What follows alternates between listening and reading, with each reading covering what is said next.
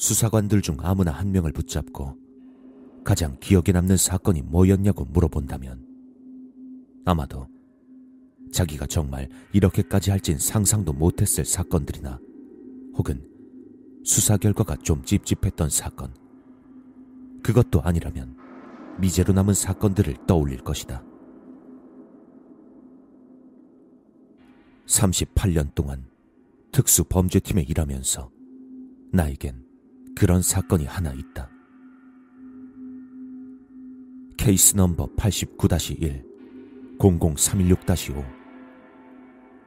자연스럽게 외우는데 얼마나 오래 걸렸는진 굳이 말할 필요가 없을 것이다.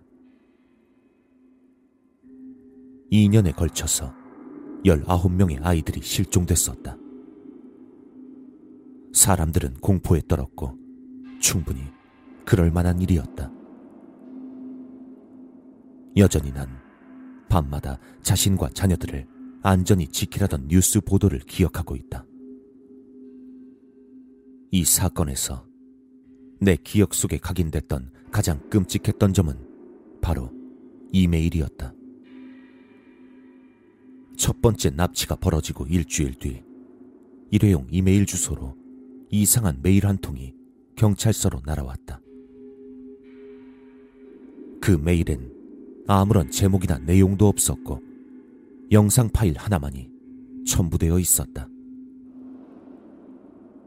그 영상을 처음 봤던 가여운 비서는 소름 끼치는 비명을 질러버렸다. 사람들의 마음속 깊은 곳을 뒤흔드는 그런 비명을 말이다. 영상에 나온 건 피범벅이 된 채 고통스러워하는 실종된 아이의 모습이었다. 분석을 위해서 우리 부서로 비디오가 보내졌을 때 그 아이가 여전히 살아있단 건 확신할 수 있었지만 나머진 아무것도 알 수 없었다. 장소를 특정하기엔 방안은 너무나도 어두웠고 영상 화질 또한 좋지 못했다. 그리고 영상을 찍고 있는 그 쓰레기 새끼는 입 한 번을 뻥끗하거나 얼굴을 보이지도 않았다. 이 메일은 이 사건에 있어서 하나의 상징이 되어버렸다. 납치가 생길 때마다 새로운 임시 메일 주소에서 온 이메일이 전송되었고 희생자가 촬영된 비디오가 함께 첨부되어 있었다.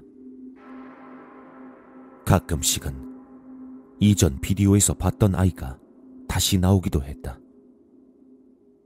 그 말은 그 아이들이 아직 살해당하지 않았다는 뜻이었다. 하지만 마냥 행복해 있을 순 없었다. 왜냐하면 그 비디오에서 느낄 수 있었던 건 오로지 죽음만이 그 아이들이 겪고 있는 끔찍한 지옥에서 구원해 줄 수 있을 것 같았기 때문이다. 참혹한 아이들의 영상이 열아홉 개째 보내졌을 때 본부에선 마침내 체포를 할 수 있는 충분한 증거가 모였다. 우리가 용의자로 삼은 건 나이가 꽤 있던 독신의 폴 슈나이더라는 남성이었다. 화질이 좋진 못했지만 비디오에서 나오는 외관과 그의 지하실은 꽤 잘 맞아떨어졌다. 아이들에게 상처를 가하던 도구로 추정되는 물건을 발견했다는 법의학팀의 발언도 있었다. 폴은 직업도 같이 살고 있는 가족도 없었기에 알리바이도 없었다. 그는 무기징역을 선고받았고 그가 감옥에 수감되자 납치도 이메일도 종적을 감췄다. 물론 아직까지도 그 아이들의 시체를 찾지 못했고 지금까지도 그는 범행에 대해 부인하고 있지만 말이다.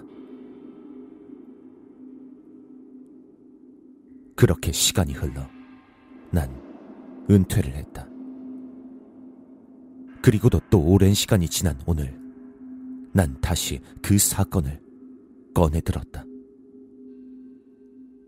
왜냐하면 오늘 새로운 이메일을 하나 받았기 때문이다.